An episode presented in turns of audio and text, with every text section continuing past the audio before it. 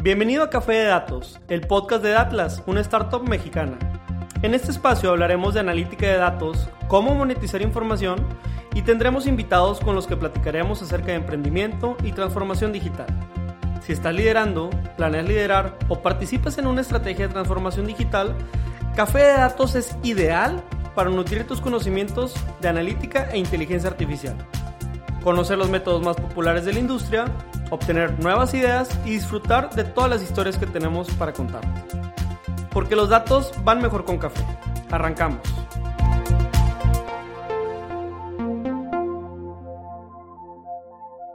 Bienvenido a este nuevo capítulo de Café de Datos. Mi nombre es Pedro Vallejo. Y aquí César Salinas.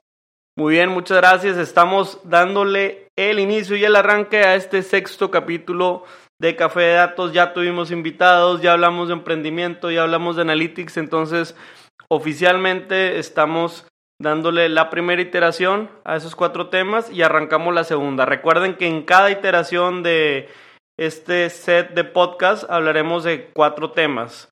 Un capítulo dedicado a un invitado especial, un capítulo dedicado a temas de emprendimiento, dos capítulos de analytics y estaremos repitiendo esas series de cuatro y cuatro repeticiones, ¿no? Entonces, para esta primera temporada llegamos a la segunda iteración. Eh, César, ¿cómo, ¿cómo te has sentido? No, no, pues muy contento, muy contento de, de las oportunidades que hemos tenido de platicar con expertos, de todo lo que hemos aprendido incluso nosotros en este camino y pues encantados de compartirlo con todos ustedes y esperamos que les sirva tanto como nos está sirviendo a nosotros y, pues hagamos crecer todo este movimiento, ¿no? Claro que sí, o sea, yo lo que agradezco es que hemos tenido mucha apertura, de hecho ya hay mucha gente preguntándonos desde cómo participar en el podcast, cómo salir. Nos llegaron ahí dos invitaciones de patrocinadores para apoyarnos, entonces pues vamos a continuar echándole ganas. Eh, muchas gracias, eh, te recordamos suscribirte a ese podcast para que podamos hacer este bonito trabajo. Entonces, vamos a dar el arranque al tema de hoy, César. ¿De qué vamos a hablar el día de hoy? Híjole, vamos a hablar de un tema crucial que justo nos, preguntaban ayer en, en, una, en una ponencia que tuvimos, el tema del talento, el tema del equipo.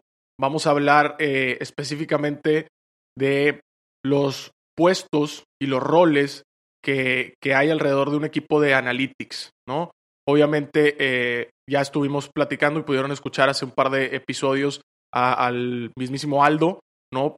Contándonos un poquito cómo se hace esto a nivel de, los grandes, de los grandes corporativos. Ahorita vamos a profundizar precisamente en ese tema y, traerlo también a escala más, eh, pues más startupera, ¿no? Más de gente que está iniciando. Eh, y, pues bueno, hablar de todos estos puestos y roles claves, ¿no? Vamos a hacerlo alrededor de cuatro puestos, ¿no? Cuatro puestos clave y a partir de esos cuatro puestos algunos roles que, cada una de estas eh, figuras tuviera que cumplir o tuviera que, que, hacer en, su, en, su, en sus actividades diarias, ¿no?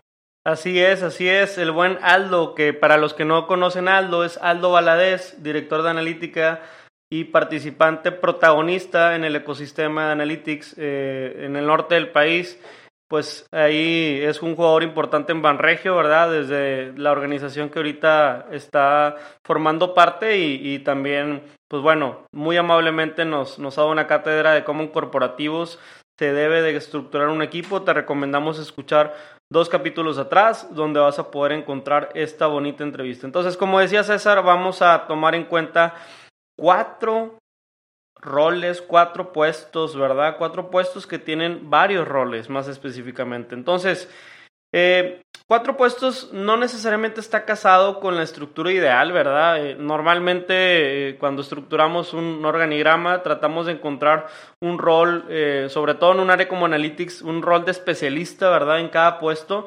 Sin embargo, vamos a tomar como punto de partida que somos o somos parte de una organización o estamos conformando una organización que no necesariamente tiene el presupuesto para, pues bueno, o sea, para, para un organigrama más, más ancho, ¿verdad? Que, que soy esta organización que me tengo que ganar el respeto y que me tengo que ganar la autoridad en un futuro para lograr justamente eh, esta envergadura que queremos lograr dentro de un área de analíticas. Entonces, necesito empezarme a rodear de los mejores perfiles y de los mejores roles de trabajo para poderme ir ganando un poco de casos de negocio, casos de éxito. Entonces, las habilidades que vamos a estar mesurando o que vamos a tener que estar echándole el ojo y, y, pues bueno, aquí también me remonto un poco a lo que habíamos hablado previamente, ¿verdad? Es mucho entendimiento de negocio, Oye, mucho tema de colaboración, pero colaboración del lado de la influencia, ¿no? O sea, tiene que ser esta persona que sepa vender una idea, un proyecto.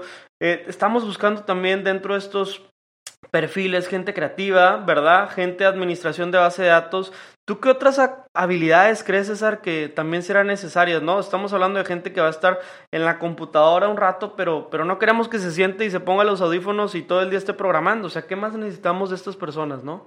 Sí, claro, no creo que es importante eh, la sensibilidad o el contexto que tengan del negocio y de la realidad que están analizando, ¿no? Porque muchas veces incluso a nosotros nos ha pasado o hemos visto casos en donde, pues sí, los datos dicen algo, ¿no? Pero quizá eso que te están diciendo, pues bueno, eh, no es propiamente un problema, no es propiamente un, eh, un reto propio de, de, alguna falla, sino que es también parte de la naturaleza del negocio, ¿no? Alguna temporalidad o lo que sea sin, sin duda la, la parte, eh, pues bueno, de ser un, un experto, ¿no? O, ser eh, experto en el, en el, campo en el que te estás desarrollando o en, o en, el contexto de negocio que te estás desarrollando.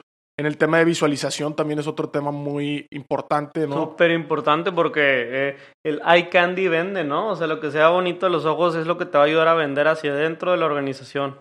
Sí, claro, y, y también, bueno, entender que, que, esta disciplina de la analítica pues muchas veces se ve en código o se ve en bases de datos y pues es poco atractivo para gente que se ha dedicado todo el día a los negocios o toda la vida a los negocios, entonces es importante esta parte de visualización también para venderlo a nivel interno, ¿no?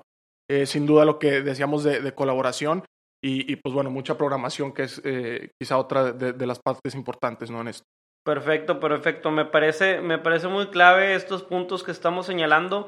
Ojo, o sea, si estás tomando nota o si se te olvidó tomar nota, te recordamos o te recomiendo regresarte un minuto y empezar a notar. O sea, te acabamos de dar una receta, ¿verdad? De algunos puntos o algunas observaciones que tú tendrías que buscar en un científico, en una científica, en un ingeniero, en un arquitecto o en un analista de datos. Entonces, eh, un poco recapitulando, eh, tratar de buscar temas de analítica avanzada, desarrollo de aplicaciones, capacidad de colaborar, capacidad de ser creativo, capacidad evidente de analítica de datos, no nada más que sepa código, no nada más que sepa copiar y pegar de Stack Overflow, como muchas veces jugamos, ¿verdad? Que sepa cómo está la matemática detrás, oye, un manejo de series de tiempo, manejos de corte transversal, de datos panel, etcétera, etcétera, ¿no? Cómo normalizar o escalar una serie, ¿no? ¿Qué más, César? Nada más para recapitular así muy puntual. Claro, el tema de administrar estas bases de datos, ¿verdad? Porque un, tema es manipularlas y el otro es cómo las administramos.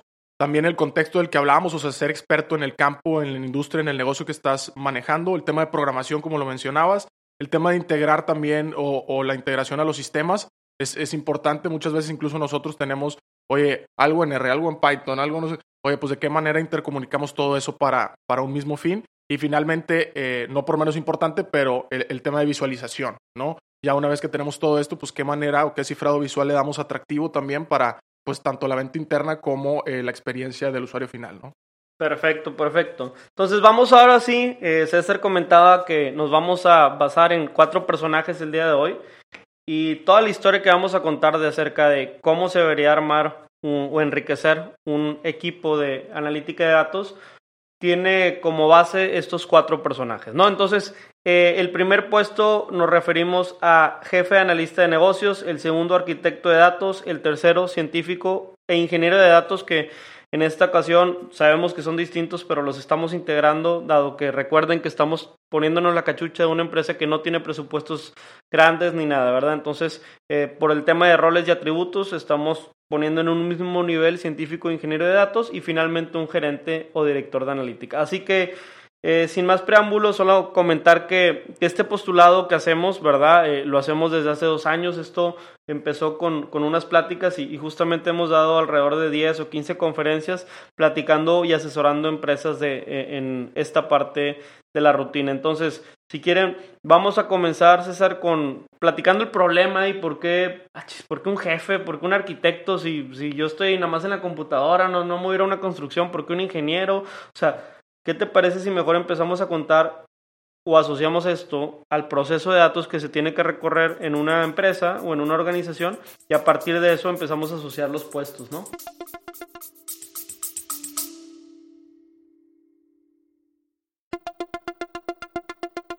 Te quiero invitar a que conozcas el nuevo programa de aprendizaje 15 técnicas introductorias de analítica de datos Dentro de la primera generación de Retos Academy, a través de nuestros 14 módulos podrás explorar una amplia variedad de temas que te proporcionarán las habilidades necesarias para triunfar en el análisis de datos.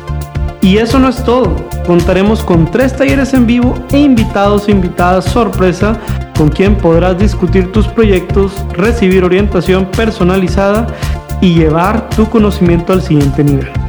Y si para cuando estás escuchando esta promoción ya venció, recuerda que siempre podrás encontrar contenido de aprendizaje en www.datlasacademy.com.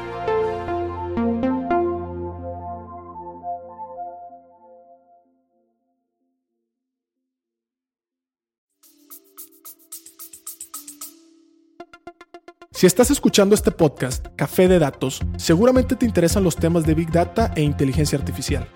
Nosotros, desde nuestra startup Datlas, hemos desarrollado este tipo de tecnologías. ¿Quieres conocerlas? Te presentamos a Laura, nuestra asistente virtual, que te apoyará a descifrar el entorno comercial de cualquier coordenada de México. Llenando un sencillo formulario de 10 preguntas, obtendrás un reporte completo, con más de 50 variables de entorno y recomendaciones personalizadas para tu negocio. Hoy te obsequiamos el cupón Podcast200 que podrás redimir en tu primer reporte o cualquier otro producto dentro de nuestro marketplace. Entra a www.datlas.mx diagonal marketplace y aprovecha este cupón. Sí, claro. A ver, creo que el, primer punto, incluso lo hemos tocado en otros eh, episodios del podcast, es, a ver, no te puedes arrancar en primera a, a ejecutar, ¿no? Tiene que haber primero un entendimiento, un, planteamiento de estrategia, etcétera.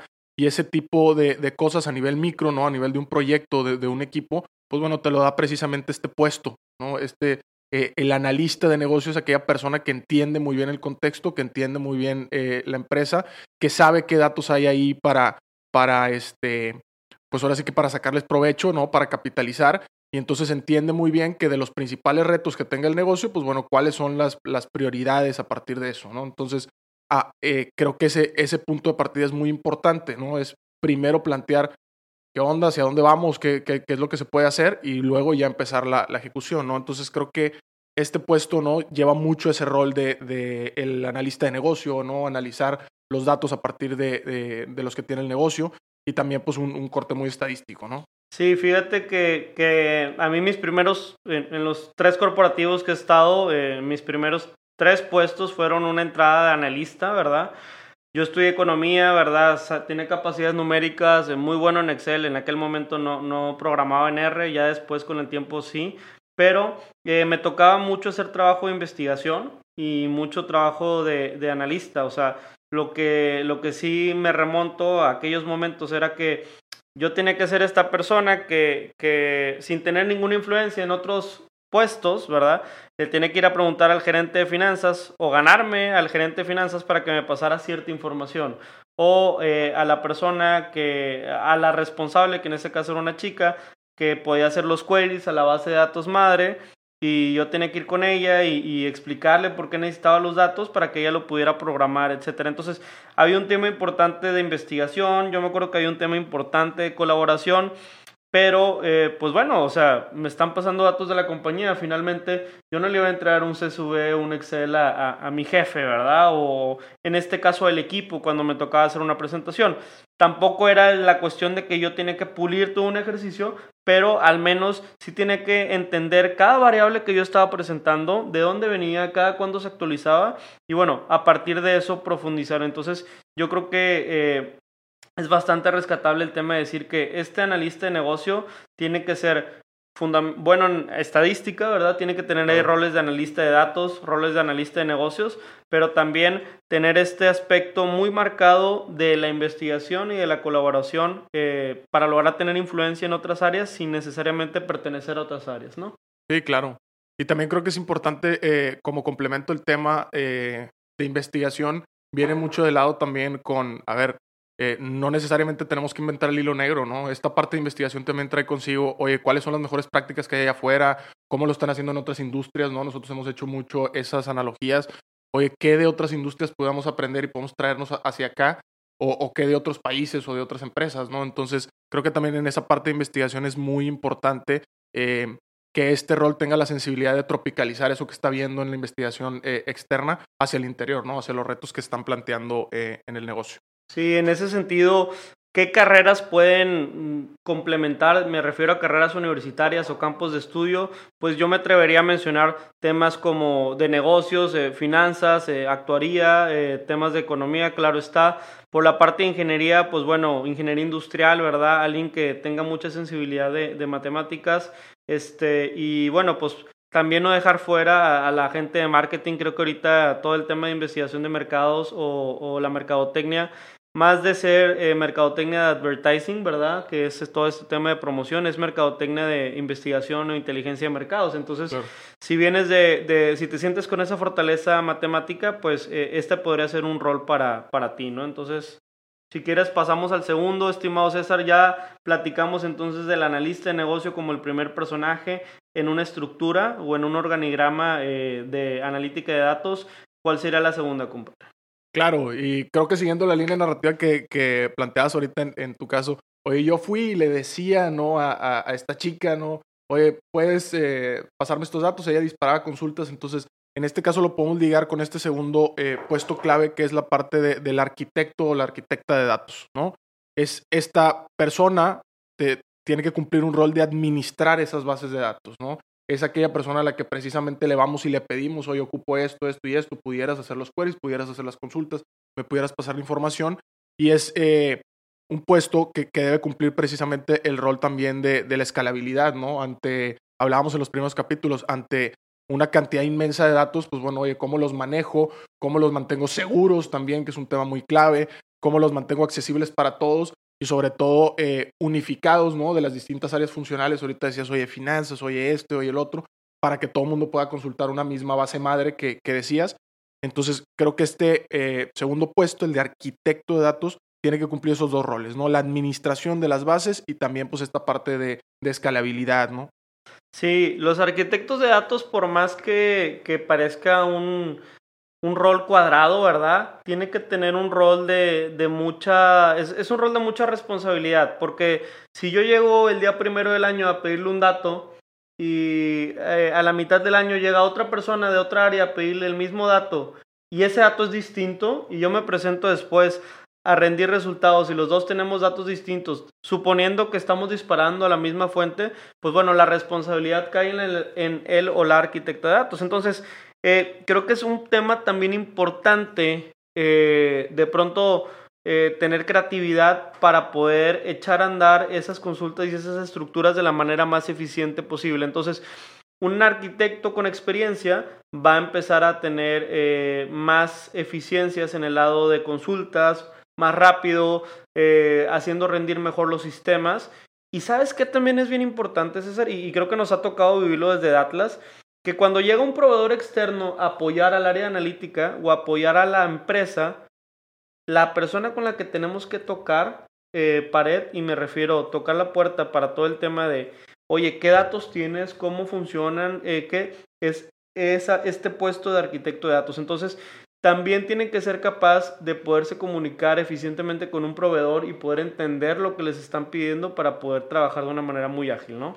Sí, claro. Digo, ahorita que lo recordabas, claro, claro que nos pasó, ¿no? Era sentarnos y decir, oye, para tener esta base de datos maestra, pues, oye, no, mira, vamos a disparar tres, cuatro consultas. Esta es la variable que vamos a conectar entre tal base de datos y tal base de datos. Entonces, creo que sí es, es bastante importante puntualizar en ese tema, ¿no?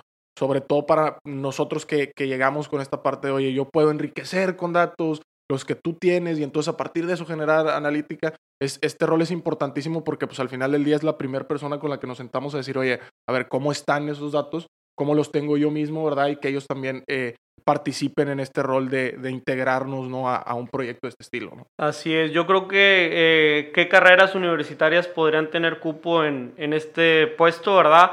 Ya estamos hablando de, de temas ahora sí de desarrolladores de software, temas de licenciaturas en, en ciencias computacionales, temas de robótica, este, como este tipo de, de, aspectos, por mencionar algunos, ¿no? No se nos crucen de brazos los ingenieros en software, o sea, los estamos tomando en cuenta, pero para lo que sigue es para lo que queremos platicar más de, de ustedes, ¿no? Entonces, eh, ya vamos a llegar al tercer personaje, por lo pronto llevamos dos, llevamos el analista o la analista de negocios, arquitecto de datos como número dos y número tres, César, ¿cuál es y por qué? O sea, ¿en qué parte del problema me encuentro y por qué necesitaría un ingeniero en particular, ¿no? Eh, ¿Cómo? ¿Los ingenieros, hay plomerías en los datos o cómo funciona esto?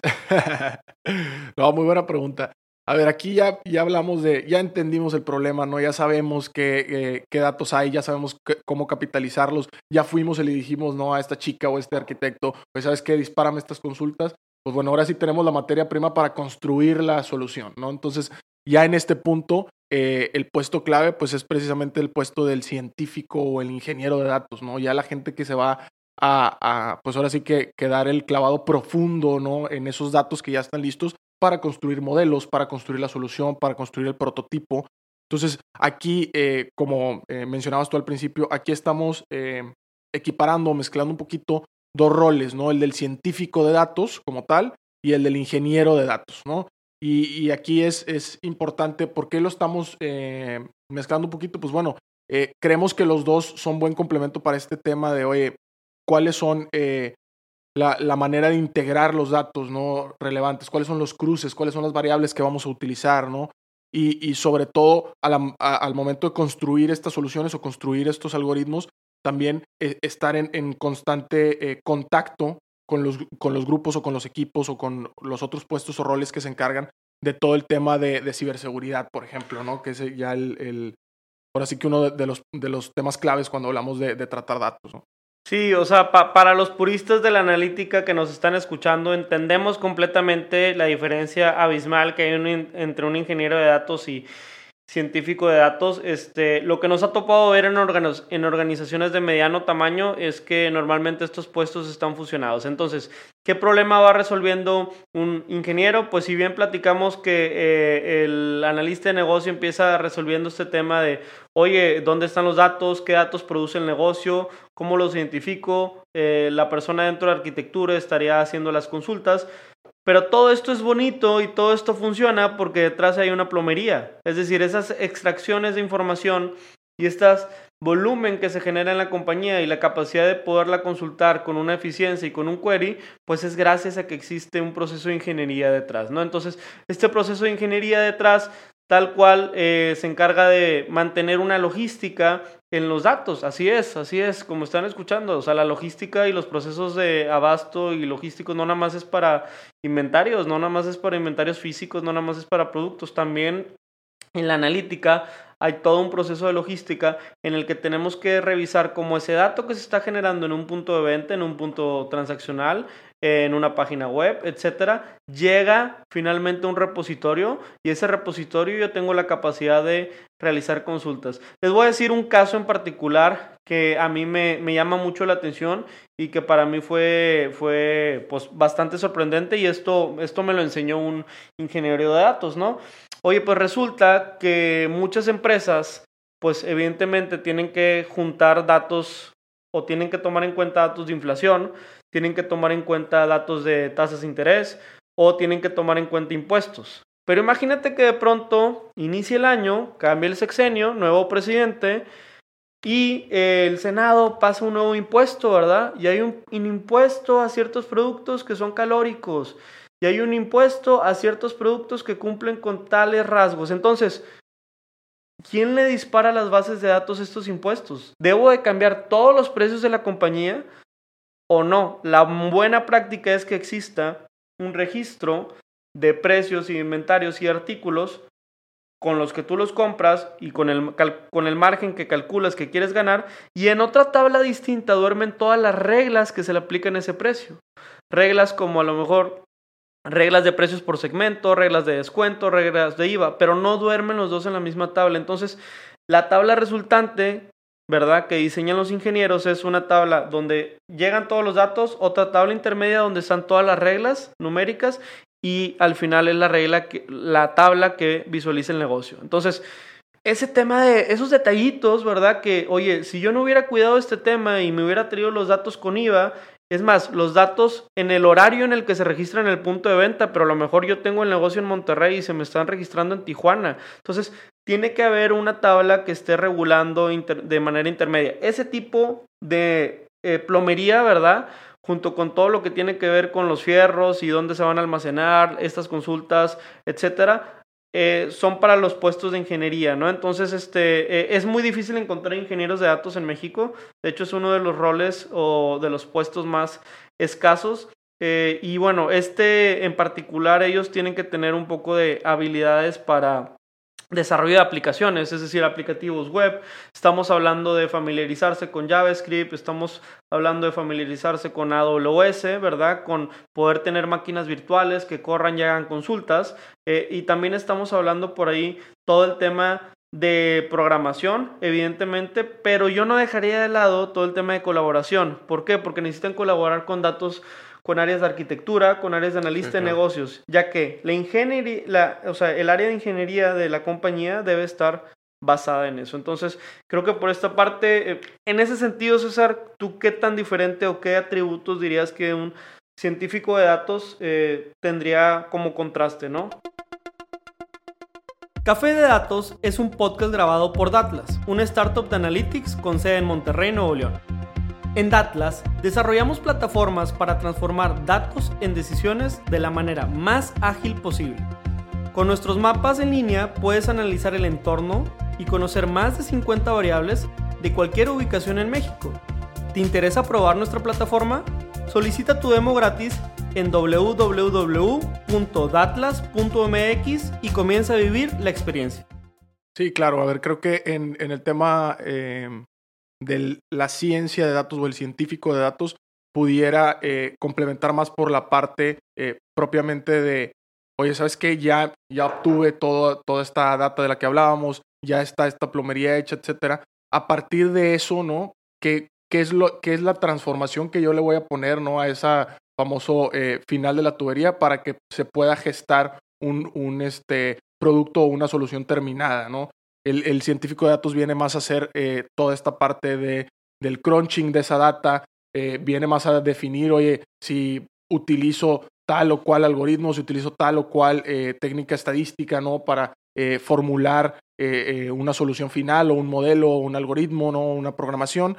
Entonces creo que en contraste al ingeniero, eh, el científico de datos funciona más a partir de esa plomería, ¿no? Con lo que esa plomería me habilita. Ahora sí, cómo lo transformo, ¿no? Ya en un producto final o en un prototipo final, ¿no?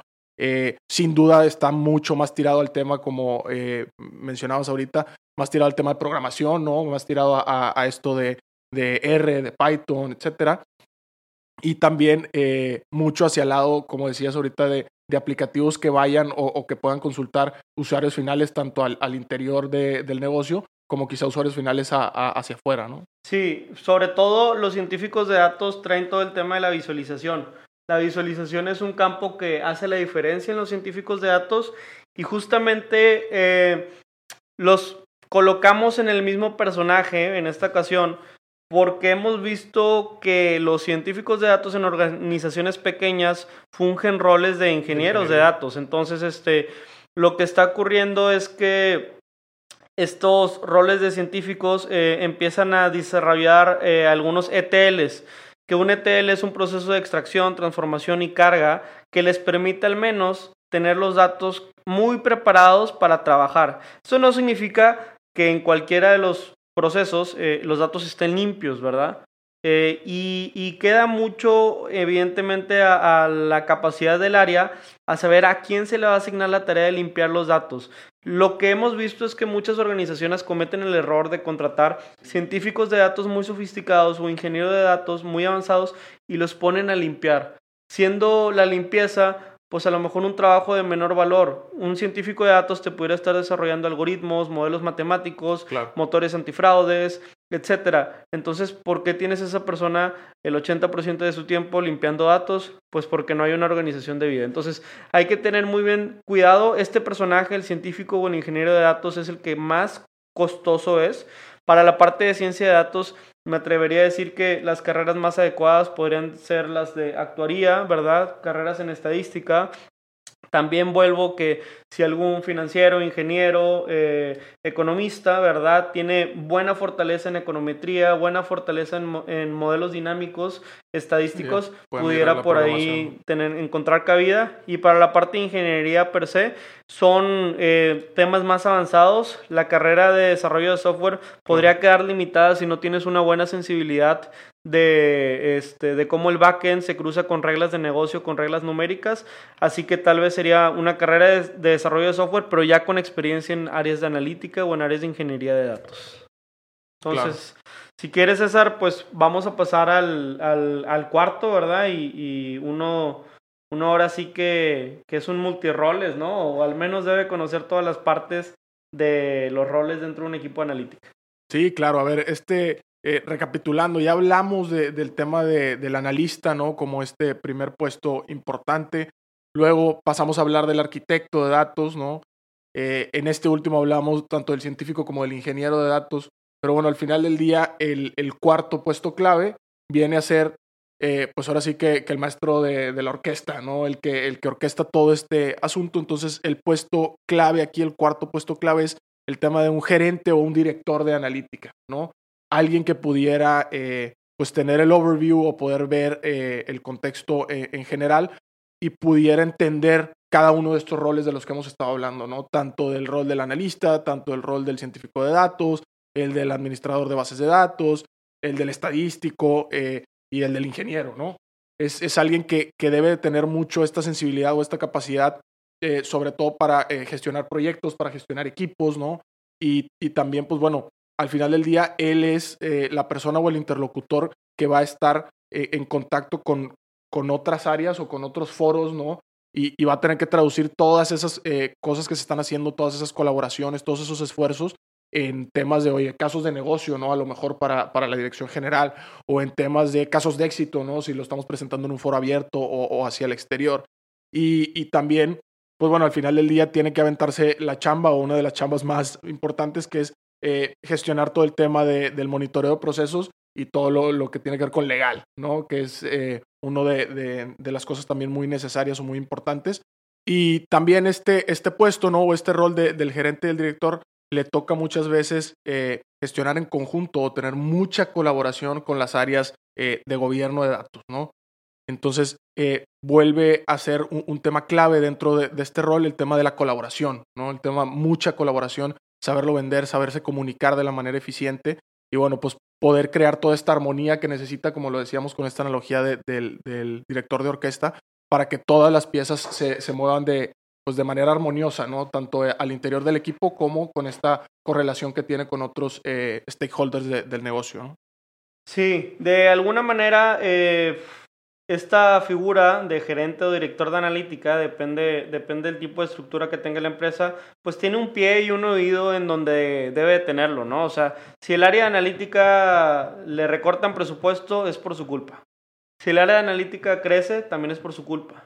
Entonces, todos los éxitos y fracasos a su área y a la función de analítica de la empresa, pues depende de él, o sea, depende de esta persona, eh, él o ella, ¿verdad? En el sentido de si tiene a su equipo limpiando datos y haciendo reportitos, eh, visualizaciones, o si sí los tiene haciendo algoritmos y operando y proponiendo valor para que el negocio pueda ahorrar o pueda generar mayores ingresos. Entonces, uno de los errores, una de las omisiones que es muy común ver, es que este tipo de gerencias eh, nos ha tocado verlo desde en finanzas, nos ha tocado verlo en tecnologías, que tal vez tecnologías sea un buen punto donde puede crecer por la naturaleza de relaciones que va a tener en un inicio.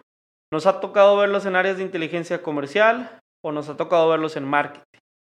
Eh, no somos, eh, no, no, podríamos dar una recomendación, sería injusta si no conocemos a detalle el negocio para poder decir dónde debería estar este rol, pero lo que sí es que si tú tienes eh, la capacidad de integrar a tu equipo a un gerente o director que sea de muy buena calidad, te conviene aunque esté de oyente, ¿verdad? Que esté dentro o escuchando lo que el consejo directivo está teniendo en cuenta como objetivos estratégicos de la empresa, que esté pegado a los problemas que se están generando para que con los recursos que tiene asignados, ¿verdad? Desde la capacidad analítica, desde todo el tema de la capacidad eh, de datos, ¿verdad? Y la exposición que tiene a foros internacionales. Es decir, si alguien tiene que ir a un, foro de analítica de datos o inteligencia artificial, etcétera, pues es esta persona la que vas a estar enviando, ¿no? Porque es una persona que te va a dar un retorno de más largo plazo. Entonces, tomar en cuenta que, que tal vez eh, no somos como muchos que dicen, no, debería reportarle directamente al CEO. No se sabe, tal vez es muy temprano para eso, pero sí debería tener un rol protagónico en los retos estratégicos de la compañía. Entonces, pues, ¿quiénes o qué tipo de carreras o roles podrían entrar aquí?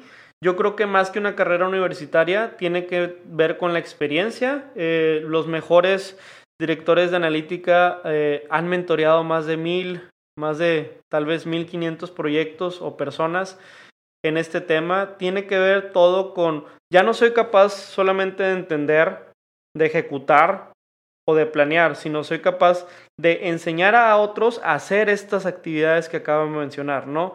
Eh, aun y cuando tengas un erudito del código, ¿verdad? Que muchas veces nos toca ver, sobre todo en startups en Estados Unidos, al que es el mejor científico de datos, lo tienes de director de analítica. A ver, paso por paso, ¿verdad? O sea, un científico de datos en una organización podría hasta ganar más que un director de analítica, pero aquí el rol es muy diferente. O sea, el director de analítica, tú quieres que tenga una visión como, como que vea una caja de herramientas y esta caja de herramientas entienda perfectamente qué le funciona para cada problema que la compañía tiene enfrente. Entonces, eh, repasemos un poco, César, si quieres, nos podrás ayudar para repasar los cuatro y ahora sí platicamos un poquito de qué tecnologías o qué herramientas están en la caja de cada uno, ¿no? Claro, claro. A ver, haciendo la, recapitulación, hablamos de cuatro puestos claves, hablamos de distintos roles al interior, pero son cuatro los puestos claves de los que eh, planteamos.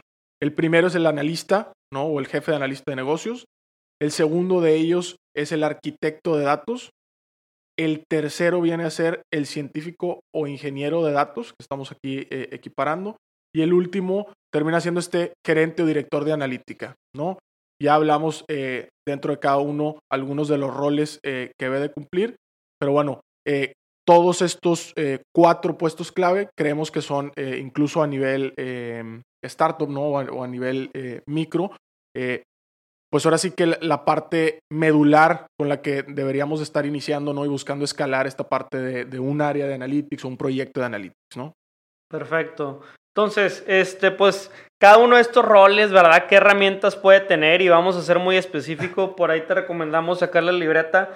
Para el primer personaje, para el analista, ¿verdad? De negocios y el analista de datos, pues primero es tener metodologías de análisis, ¿verdad? Una buena clase de planeación estratégica te enseña a tener un análisis de fortalezas, oportunidades, amenazas, ¿verdad? Lo puedes googlear y es muy sencillo. También entender la 5P de marketing, ¿verdad? Tenerlo como base. Tener muy en claro un sistema de gestión de proyectos.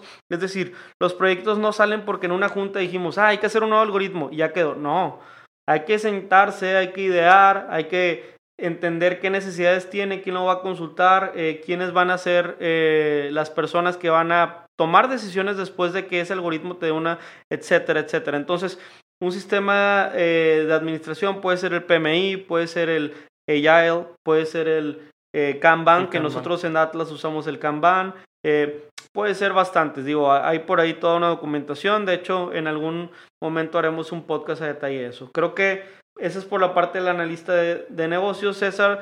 Este mismo rol de analista también cabe en roles estadísticos. Eh, ¿Qué herramientas crees que por la parte estadística pudieran como solventar un poco, no? Sí, claro. A ver, al principio lo, mencionábamos y el caballito de batalla de todos los que iniciamos, ¿no? En algún momento en, un puesto de, de, análisis, pues bueno, el Excel, ¿no? Sin duda es, es el punto de partida. A partir de eso ya vienen eh, lenguajes de programación, ¿no? Para la gente que venimos de un background eh, quizá más de negocios, el R nos resulta mucho más eh, pues intuitivo, ¿no? O atractivo. Está Python también que está tomando mucha, mucha fuerza, mucha relevancia. y bueno, hay algunos otros, ¿no? C++ y cosas de esas que, nos enseñaban en la escuela, HTML, etcétera. Pero es importante también tener las bases, ¿no? Como lo decíamos ahorita de lo del Excel. Por ejemplo, eh, un, buen caso para entrevistar este tipo de roles, ¿verdad? Es ponerles una prueba, ¿no? Recuerden que este tipo de perfiles no solo se entrevistan, eh, se reclutan con entrevista, ¿no? Hay que ponerles una prueba porque hoy en día hay mucha gente que consume, que confunde programación o planeación con el tema de saber analítica y saber estadística. Entonces, nuestra recomendación para el tema de analista de datos es ponerle una prueba, darle ciertos datos del negocio, si quieres de manera anonimizada y permitirle darle licencia para visualizar. A mí lo que me gusta también de este rol es alguien que tiene estadística o análisis de negocio en Excel, pero que dentro de la empresa encuentra recursos para poder ir aprendiendo algún lenguaje como R o Python, que son los más utilizados o los más famosos. Entonces, creo que esa sería la parte que complementa. Si quieres, vamos a la segunda. Sí, claro. El segundo es el tema del arquitecto de datos, ¿no? Aquí estamos hablando de dos roles, el administrador de las bases y el arquitecto per se. Entonces el administrador de las bases, pues bueno, tiene que tener toda la expertise alrededor del manejo de las bases, ¿no? Aquí estamos hablando, por ejemplo, de, Oracle, ¿no? Que es uno de los más famosos, el tema de SQL, ¿no? El tema de, Mongo, el tema también, este, pues, de, por la parte del arquitecto de datos, que es, que es otro de los roles importantes, pues el tema de los Hadoop, ¿no? Ya hablábamos ahorita de, oye, grandes cantidades de información, etcétera, pues bueno, se, se, manejan o se gestan en este tipo de, de, tecnologías, Spark, y bueno, algunos eh, otros ahí interesantes, ¿no? Cassandra, el, el React, ¿no? No sé si, si tú conoces algún otro. Sí, más que nada para hablar con ejemplos, ¿verdad? Porque a lo mejor alguien nunca, nunca ha escuchado de Hadoop, nunca ha ah, escuchado de Spark, etcétera, ¿no? Entonces, eh, en cuestiones de arquitectura, ¿verdad? Eh, tenemos que tomar en cuenta las eficiencias, como bien citamos, ¿no? Entonces, el cómputo distribuido puede ser habilitado por Hadoop. Esto significa que en lugar de lanzar consultas a una sola computadora eh, que es limitada en recursos, eh, si esa computadora se llena de consultas, la puedo distribuir entre dos, tres, cuatro o cuantos equipos pueda disponer en un sistema. Entonces, pues esta persona que genera los queries en arquitectura de datos tendría que tener capacidad de uso de herramientas para hacer consultas. Digo, MongoDB es este, un caso típico de entrevista de arquitecto de datos donde te piden generar o diseñar una arquitectura de información, pero también eh, otro caso de entrevista es, oye, yo tengo una base de datos que tiene tal y tales, eh, tales columnas, ¿verdad? Tales estructuras, tales llaves. Eh, ¿Me podrías hacer este query? ¿Me podrías, cómo harías este query de una manera más eficiente? Y dentro de esa solicitud de queries, ¿verdad? Tratar de retar eh, justamente al arquitecto y pedirle, oye, si yo te pidiera este dato en porcentaje, es mejor hacerlo desde aquí o lo hacemos después, etcétera, etcétera. Entonces, este, hasta saber a qué horas hay que hacer esas consultas, ¿verdad? A lo mejor eh, un arquitecto con experiencia te recomendaría hacerlos entre las 2 y las 4 de la mañana cuando nadie lo esté usando para que yo llegue a las 6 de la mañana al trabajo y esté una base de datos lista. Entonces, eh, ese tema también es importante. Si quieres, pasemos a la que sigue. Claro, el, tercer rol, eh, el tercer puesto, más bien dicho, hablamos de científico o, ingeniero de datos. Aquí a lo mejor eh, vamos a repetir algunos de los que ya hemos dicho, pero bueno, es donde se traslapan estos roles y donde se complementan, ¿no? El ingeniero, por su parte, a lo mejor también tiene que saber mucho de Hadoop, ¿no? otro de los ejemplos interesantes dentro de, de, la ingeniería de datos, el tema de SAP, ¿no? Para, muchos de nosotros, incluso también en la parte de negocios, ha sido muy eh, relevante, ¿no? O ha sido como un, estándar ahí en la industria. Entonces, también el ingeniero eh, está empapado, puede estar empapado de este, de este conocimiento. Teradata, ¿no? Eh, es, otro de, los conocimientos técnicos. Y por la parte de, mm, del, científico de datos, ¿no? Que, es el, la otra parte de este puesto clave que decíamos del tercero, pues bueno, también sin duda el Hadoop, sin duda eh, lo de Oracle Database y bueno, los lenguajes de programación que siempre son eh, también importantes ¿no? para todo lo que, lo que desarrolla. Así es. Si, si podemos hacer notar una diferencia entre algunos sistemas que hemos dicho para otros puestos y estos, es que los otros puestos, salvo el Excel, ¿verdad? Pero el Excel es eh, medianamente costoso, son open source o son software libres, ¿no? Entonces, si se fijan, eh, no estamos recomendando para otros puestos que le inviertas un dineral, ¿verdad? A todo esto. Todo esto existe documentación en línea, ¿verdad? Hay muchísimos libros. De hecho, eh, nosotros cuando vamos en conferencias ahí hacemos recomendaciones, a veces les dejamos algunas capacidades ahí para que puedan aprender. Pero bueno, a, donde quiero llegar es que un ingeniero y un científico ya empieza a requerir sistemas más especializados. Entonces, no nada más son roles a los que hay que pagarles más, sino también las herramientas que utilizan representan una mayor inversión. Eh, muchísimas de las empresas se llenan de proveedores para este para estos roles, ¿no? Porque estos roles interiorizarlos requiere mucha capacidad y también mucha, mucho tema de, pues considerar presupuestos. Digo, por nombrar uno, ahorita mencionaste Teradata, ¿verdad? Que es para generar ambientes virtuales eh, de, de, trabajo, ¿verdad? También eh, generar algunos sistemas en la nube, pero pues aquí en el Digital Hub nos hemos encontrado con eh, Spark Cognition también, con Data Robot, etcétera. Entonces, este, pues hay algunas cosas que le pueden servir a los científicos de datos también para desarrollar de manera más ágil, pero perfecto. Yo creo que por aquí sería todo. El último rol, que es el rol del director, pues no necesariamente eh, necesitamos que esté codeando, lo que tiene que entender es establecer una regla para decir, oye, dado estas necesidades del negocio, cuando llegues aquí vamos a usar este ambiente de trabajo, este código, este ambiente de desarrollo. Todo el código se tiene que ir comentando, ¿verdad? Con tales ángulos, etcétera. Eh, tenemos un repositorio virtual, un GitHub, etcétera. Oye, cada analista o cada desarrollador que llega simplemente hace una extracción, ¿verdad? A una branch o hace una extracción a una librería en R o a una librería en Python y resulta que esa librería ya tiene todo lo que tú necesitas para trabajar. Entonces, ese ya es un tipo de rol que se espera un gerente analítica, ¿no? Sí, claro, más que nada que, que le entienda, ¿no? Que le entienda y que pueda traducir también. Oye, a lo mejor para el área funcional a la que va a ser usuario final de esto, pues bueno, eh, este tipo de, lenguajes o este tipo de aplicativos van a ser más ad hoc a ellos, ¿no? Y ahí también entra mucho la, la parte de comunicación que decíamos. Pero sí, overall tiene que, saber ¿no? de todo esto, aunque no, no lo vamos a tener codeando, ¿no? Como decíamos. Perfecto, perfecto. Pues yo creo que ahora sí se nos, se nos acaba el tiempo, estimado César. Creo que ahorita vamos a grabar otro, darnos ese lujo de hoy, aprovechar la instalación, este bonito set del Monterrey Digital Hub. El ecosistema de innovación y transformación digital más importante de Nuevo León y uno de los más relevantes de México. Así que eh, aprovechamos estas bonitas instalaciones que nos han prestado para seguirle un último mensaje. ¿Qué le dirías a la gente que, que quiere entrarle a esta pues a este tema de analítica de datos o tanto porque lo quiero, quiero auspiciar desde mi empresa o soy un estudiante y quiero saber qué necesito prepararme, cómo, cómo se motiva esa persona, ¿no? Claro, a ver, desde la empresa creo que es, clave tener muy eh, establecido hacia dónde quiero llegar, ¿no? Va muy en línea con la visión, porque muchas veces siempre eh, leemos, oye, quiero ser la mejor empresa, o quiero ser el número uno, o quiero ser el... Bueno, pues precisamente toda esta parte alrededor de la analítica viene a nutrir eso. Oye, ¿cómo voy a ser el número uno? Pues bueno, mientras entienda mejor el negocio, o mientras haga soluciones más informadas, o mientras tome decisiones, eh, pues ahora sí que más inteligentes, ¿no? Entonces, eh, por la parte de, negocios o de empresas, eso, no pierdan el miedo. Eh, aquí estamos, mucha, mucha gente que, podemos ayudarlos a, gestar esto.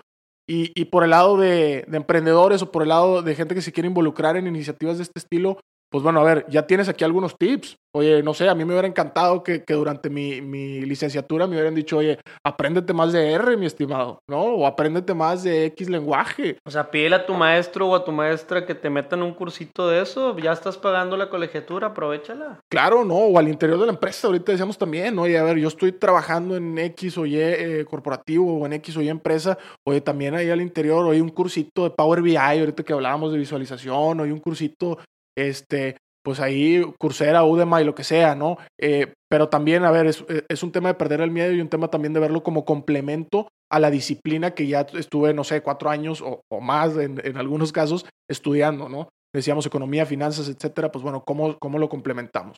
Entonces creo que esos serían los últimos dos mensajes, ¿no? De mi parte.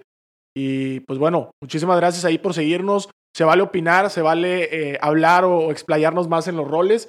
Ahí estamos en redes, arroba MX, Facebook, Twitter, eh, Instagram, también para que nos den su, retroalimentación. Y pues bueno, muchas gracias por el apoyo y a, seguir escuchando, ¿no? Gracias, hasta luego, suscríbanse, recuerden. Hasta aquí, recuerden que los datos van mejor con café. café. Hasta aquí el podcast de hoy. Gracias por escucharnos. Puedes seguir disfrutando de tu café y aprendiendo de analítica de datos en nuestro blog, con más de 180 columnas acerca de analítica, emprendimiento y transformación digital. Visita blogdatlas.wordpress.com y disfruta del contenido. Finalmente, no olvides suscribirte a Café de Datos, el podcast de Datlas. Hasta la próxima.